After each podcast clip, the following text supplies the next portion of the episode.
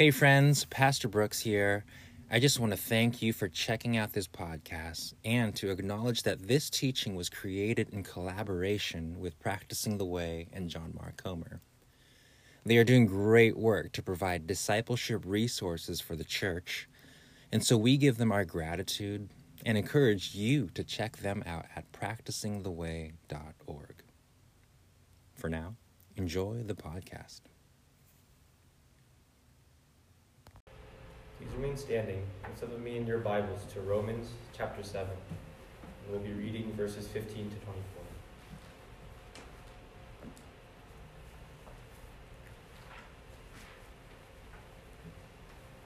For I do not understand my own actions, for I do not do what I want, but I do the very thing I hate. Now, if I do what I do not want, I agree with the law that it is good. So now it is no longer I who do it but sin that dwells within me. For I know that nothing good dwells in me, that is, in my flesh.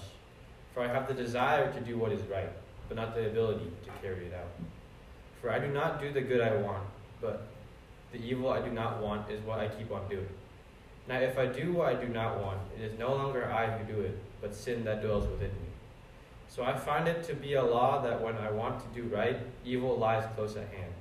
For I delight in the law of God in my inner being but I see in my members another law waging war against the law of my mind, making me captive to the law of sin that dwells in my members. Wretched man that I am, who will deliver me from this body of death? This is the word of the Lord. Let's pray. Heavenly Father, we thank you so much for the opportunity to come to your house this morning. And as we hear your word, Lord, we would just pray that you would clear our minds and open our hearts to receive your message. In Jesus' name I pray. Amen. All right. Good morning, everyone. Uh, as you can see, I'm Andy and not Brooks because Brooks and Amanda are away right now. Um, so uh, I'll be reading his transcript this morning. Are we ready? All right, let's go. I struggled, I suffered so that you wouldn't have to, so that you could lead a comfortable life. To many of us, especially in a predominantly second, please be seated. My bad. For many of us in a predominantly second and third generation Asian American community, this is a familiar line, a familiar script that we have been taught and rehearsed since childhood. For many of us, our parents' goal, which I do believe comes out of a place of love most of the time, is for us to lead a comfortable life when we're older. But if we aren't simply complying without question, many of us spend our lives wrestling with this script, asking questions like, is this really my purpose? Mm-hmm. Is this the, is this the blueprint for a complete, deep, and fulfilling life? Is this really my dream? And my hope is that we do ask these questions. Is comfort, leading a comfortable life, really it? But while some of us have rejected this script for one reason or another, the reality is that we are more than stuck in it more stuck in the race for comfort than you think. It isn't just because of our cultural origins mixed with elements of the American dream. We're indoctrinated from an early age. And throughout our existence, the comfort is the goal of life. Think of all the things that are meant to make our lives more comfortable from clothes, yoga pants, snuggies, worry sweats, to gadgets. The things that are meant to make our lives more convenient, and the things that are meant to make entertainment and pleasure more easily and immediately attainable and consumable. And yet, Jesus states very clearly if anyone would come after me, let him deny himself and take up his cross and follow me. So we grow up with the idea that once we soldier through school, press on in our early years in the workforce, climb the ladder, comfort is the reward on the other side of the hill. But when we come face to face with reality, we know that it's not usually that simple more and more we find that life is, at times, really hard. And Jesus says that in this life, we will have trouble. Add to that this most of us are not taught or prepared for the concept of self denial. Our culture of convenience, comfort, excess, binging, and do what you feel is pretty anti self denial. And this is ironic because so many of us grew up in the church and in Christian households, which just goes to show which culture wins out in our lives most of the time. Usually is the worldly culture over the kingdom culture. And that's not a job, it's just an observation. We know that God Uh, we know that following Jesus leads us to a life of love, hope, joy, and peace. As we actively surrender to Him and apprentice under Him, we, we become transformed into people of love, hope, joy, and peace, because this is who Jesus was. But we also know that part of the journey sometimes paradoxically through the path of self denial. So, how do we practice that? And how do we stick with it long enough to find on the other side? What's on the other side? Because let's be honest, there's nothing about self denial or taking up our cross that sounds joyful or fun. Now, it just so happens that we are currently in our teaching and practice series on fasting. Throughout the series, we're talking through four reasons for fasting. They are to offer ourselves to God, to grow in holiness, to amplify our prayers, and to stand with the poor. Last week, we talked about fasting to offer ourselves to God. And if you're in our community groups, we set out to practice that this week. Today, we get into the second reason fasting to grow in holiness. Another way to think of it is fasting to fight sin, temptation, and our addictions. If you'll remember, last week we talked a lot about our bodies and how important they are to God, and by extension, the role of our bodies in our discipline, uh, discipleship to Jesus. Remember, Paul tells us to offer our bodies as a living sacrifice to God, not just our minds or our hearts. Now, as a lot of us prepare to actually try fasting, I know there's been a lot of talk about the physical benefits, so we're actually going to start there today. Today's teaching will unfold in three parts the body, holiness, starving the flesh to feed the spirit. First, the body. Obviously, when we fast, we feel hungry. Most of the time, I'm sure we all agree, feeling hungry is not a good feeling, not fun. And if you stay hungry long enough, most of us get hangry. Not fun for those around us. So, physically speaking, is there uh, any good that happens in our bodies when we fast? As it turns out, there's a lot of healthy physical benefits. This was all very fascinating to me because, like most, I was preoccupied by the hungry part, but our bodies actually go through three phases when we fast. For the first few hours uh, after we eat, our bodies get energy from the food that we eat. Duh. But after the 16 hour mark, the physiological change happens. Our bodies stop burning the glucose for energy and start to burn fat. This is good for us. Then at the 24 hour mark, things start to get creepy cool. Our bodies enter a state called autophagy. This means uh, that it's actually eating itself in a way. Mm, it's kind of good, huh? Well, in this stage, our bodies actually begin to break down and get rid of old, dead, or damaged cells. Doctors actually call these zombie cells. So fasting helps us kill zombie cells. That's cool, right? Definitely a good thing. So take stock. When we practice fasting regularly, our bodies self cleanse, our metabolism increases, we burn fat. It can also lower your heart rate, or uh, heart rate, blood pressure, and inflammation, and even potentially slow aging and protect us from certain diseases. That's a lot of health benefits, and that's all wonderful. But at the same time, to be clear, that's not why we're here, and that's not exactly why we as followers of Jesus practice fasting. Check out what Pope Benedict says about it. In our own day, fasting seems to have lost something of its spiritual meaning and has taken on, in a culture characterized by the search of material well being, a therapeutic value for the care of one's body. Fasting certainly brings benefits to physical well being, but for believers, it is, in the first place, a therapy to heal all that prevents them from conformity to the will of God.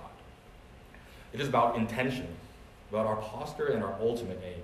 And our aim as people of God is to grow in holiness. And this takes us to point two holiness. The Apostle Peter, who is one of Jesus' original disciples, reminds us it is written, You shall be holy, for I am holy. Now, holiness is a term and concept that could warrant the whole sermon series, but to put it simply, to be holy is to be set apart specifically set apart for God's good and beautiful purposes. So to grow in holiness is to live more and more into that calling. We can also understand holiness as wholeness.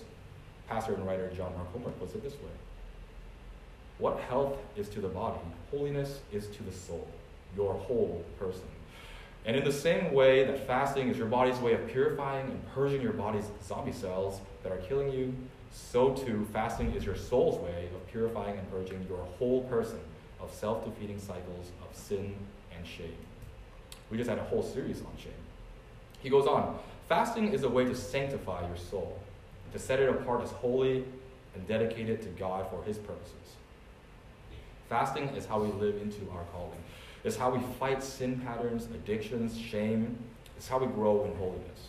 And for the past 2,000 years, Christians throughout history have attested to the power of fasting for these purposes.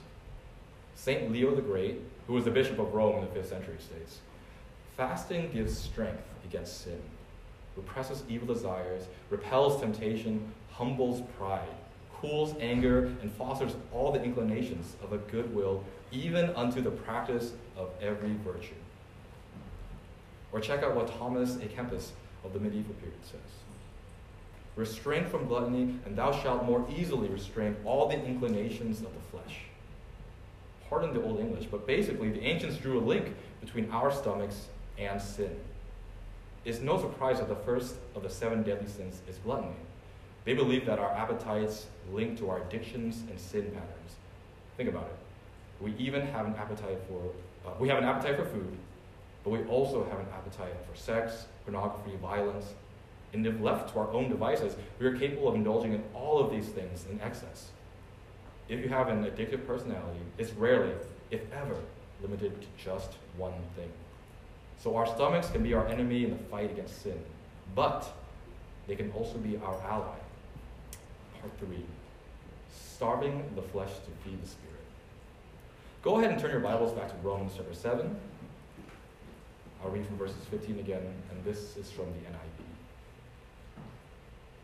I do not understand what I do. For what I want to do, I do not do. But what I hate, I do. For I know that good itself does not dwell in me, that is, in my sinful nature. For I have the desire to do what is good, but I cannot carry it out. For I do not do the good I want to do, but the evil I do not want to do, this I keep on doing.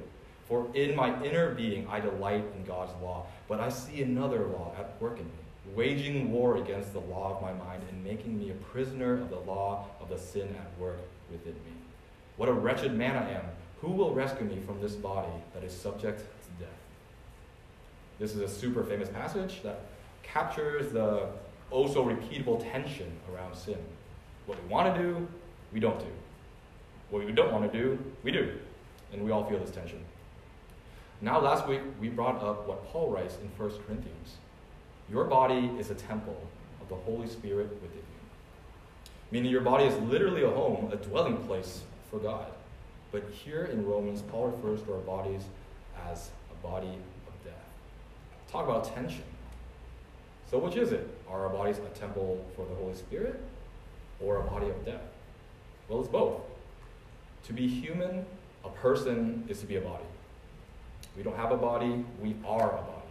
According to Paul's theology, our bodies have a spirit, which is a part of us that is a home for God, a temple for the Holy Spirit. But at the same time, we're also infected by a disease called sin. Paul refers to this part of our person as the flesh. The Greek word is sarx. If you're reading out of the ESV today, you'll see flesh in today's text, but other versions, like the NIV, translate it as sinful nature.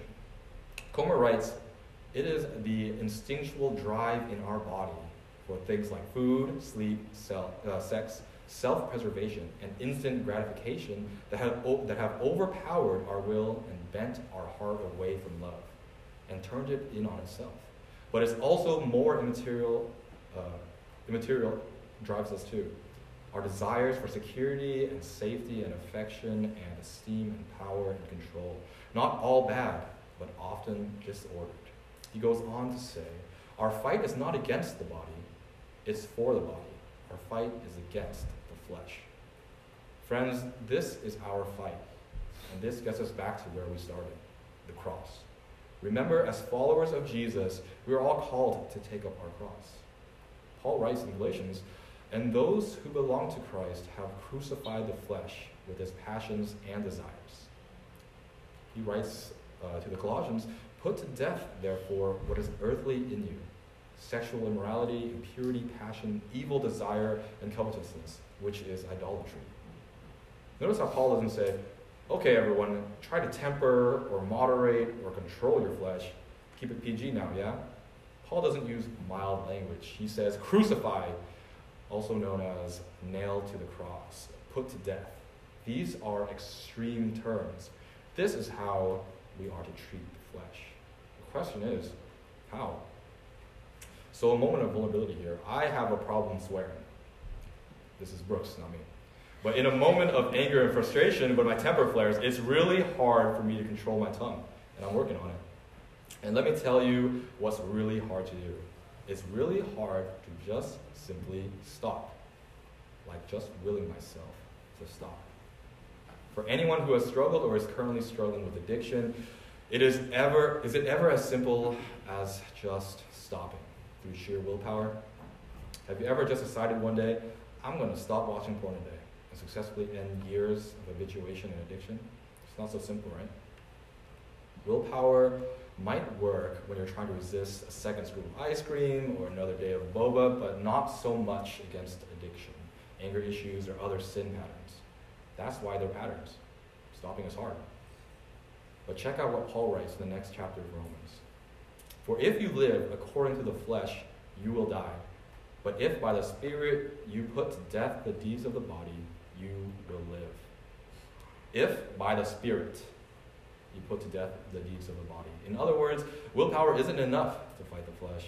We need the power of the Spirit. Friends, we realize Jesus did all that he did healing, casting out demons, teaching by the power of the Spirit.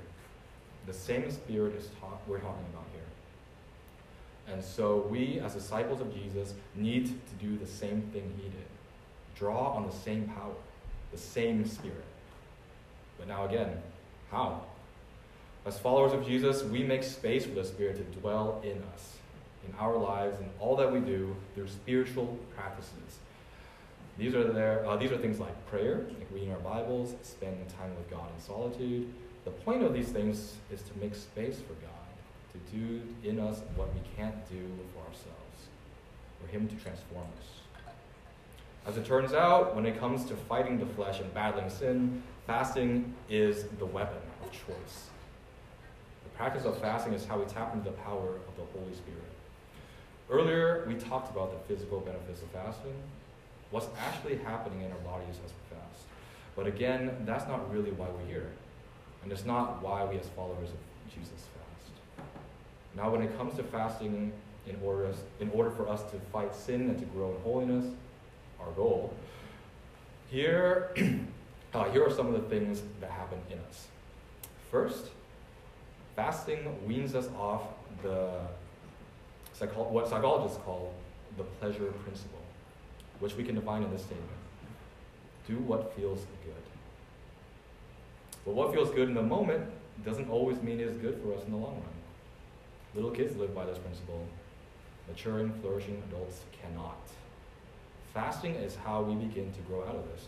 Fasting helps us to be okay when we don't get what we want. It helps us to do what is right, even when the right thing is hard to do. So there's a link between fasting and feeling uh, joy even in difficult circumstances. There's a link between fasting and feeling peace, even in the midst of anxiety. Second, fasting reveals what's in our hearts. The first time I tried fasting, I realized how much I loved food, how much I even relied on it. I tend to uh, be a stress eater, so it revealed how distracted I am, how much I reach for my phone, it also revealed how much I struggle with self control. Spiritual writer Richard Foster states fasting reveals the things that control us. So, in essence, fasting is essential to self diagnosis. If we're going to fight sin, we need to know exactly what we struggle with. Third, fasting helps us to reorder our desires. As I mentioned last week, the more I practice fasting, and again, this is a long race, gradual growth here, but the more I practiced fasting, the more I noticed my cravings for food would decrease. I didn't depend on it as much. The more I practiced fasting, the more I was able to step back, breathe, and calm down uh, in anxious or frustrating situations when I wouldn't usually, what I would have usually reacted in anger. In other words, my desires were changing. Instead of being overly dependent on food or your fill in the blank, whatever that might be, the more I grew content with simply knowing that I had God and that I just wanted more of it, the more contentment um, simply from knowing that the Lord is my shepherd and I lack nothing. Over time, I found that fasting does, in fact, open us up to be transformed by God, which leads to, fourth, fasting lets us draw on the power of God to overcome sin. The more we fast, the more we grow in self control and self discipline. The more we fast, the easier it is. Uh, it becomes to say no to what is unhealthy or sinful. The more we fast, the easier it is. Uh, it becomes to say yes to what is difficult, challenging, or uncomfortable. But what is healthy? When we fast, we feel hunger. We might feel weak. But through fasting, we basically practice bringing our weakness to God receiving His strength. When the devil came at Jesus in the desert, Jesus had fasted for 40 days. And so Satan probably assumed he'd be hungry. Maybe angry, probably weak. But Jesus was actually at his strongest here. We each struggle with our flesh and sin in different ways here. We all have different temptations, different addictions, different sin patterns. Most of us have, tr- have tried stopping through sheer willpower, just hunkering down and trying really, really hard to will ourselves to be more Christ like. Some of us struggle on while others give into our desires and to our flesh. Again, not a guilt trip, just an observation. But giving into our do- desires, living by the flesh, doing whatever we feel, is not freedom. It's just slavery dressed up to look like freedom. Because at the end of the day, we are enslaved to our cravings and sinful nature, slaves to our flesh, slaves to things that bring hurt and harm to ourselves, but also others, things that ultimately bring death. But the truth is, we don't have to be slaves. We don't have to live life constantly being defeated by sin and shame. We can overcome, just as Jesus overcame. We need to remember that we have access to the same power that Jesus had in the desert. And the great thing is that Jesus gives us a model and a pathway to open ourselves up to that to that power. Fasting is our pathway away from slavery towards freedom. Fasting is how we invoke God's power to fight sin. Our addictions and sin patterns are almost always too much for us to overcome on our own through sheer willpower. We try and fail, feel worse about ourselves, and then fall back into the same cycle. Fasting is our pathway out of that bondage. It doesn't mean that it's easy. Fasting is hard at first, but it does get easier, and it helps that we are doing it together as a community. My hope and prayer is that you'll want freedom, that you'll desire it, and that your ache for freedom and your desire to have Jesus in you, leading you to freedom, will burn white hot. My hope and prayer is that you'll take a step towards freedom, a risky step of faith towards it through the practice of fasting. Let's stand and pray. Heavenly Father, as we continue through this series on fasting, we pray that you would walk beside us, walk along with us um, through these uh, unknown waters, through this um, new territory. Um, it's uh, definitely a new practice for many of us, Lord, and um, I'm sure there's fear and trepidation and hesitation in our hearts, Lord, but um, as uh, in all things, we, we follow your example, and you have given us one, and we know um, that your power will be there, will manifest, um, give us strength where we don't have it, Lord. Um, so we pray as we continue um, uh, on our journey, on our paths to be more and more like you, um, that you would um, send your spirit uh, and bolster us uh, in this journey. In Jesus' name I pray.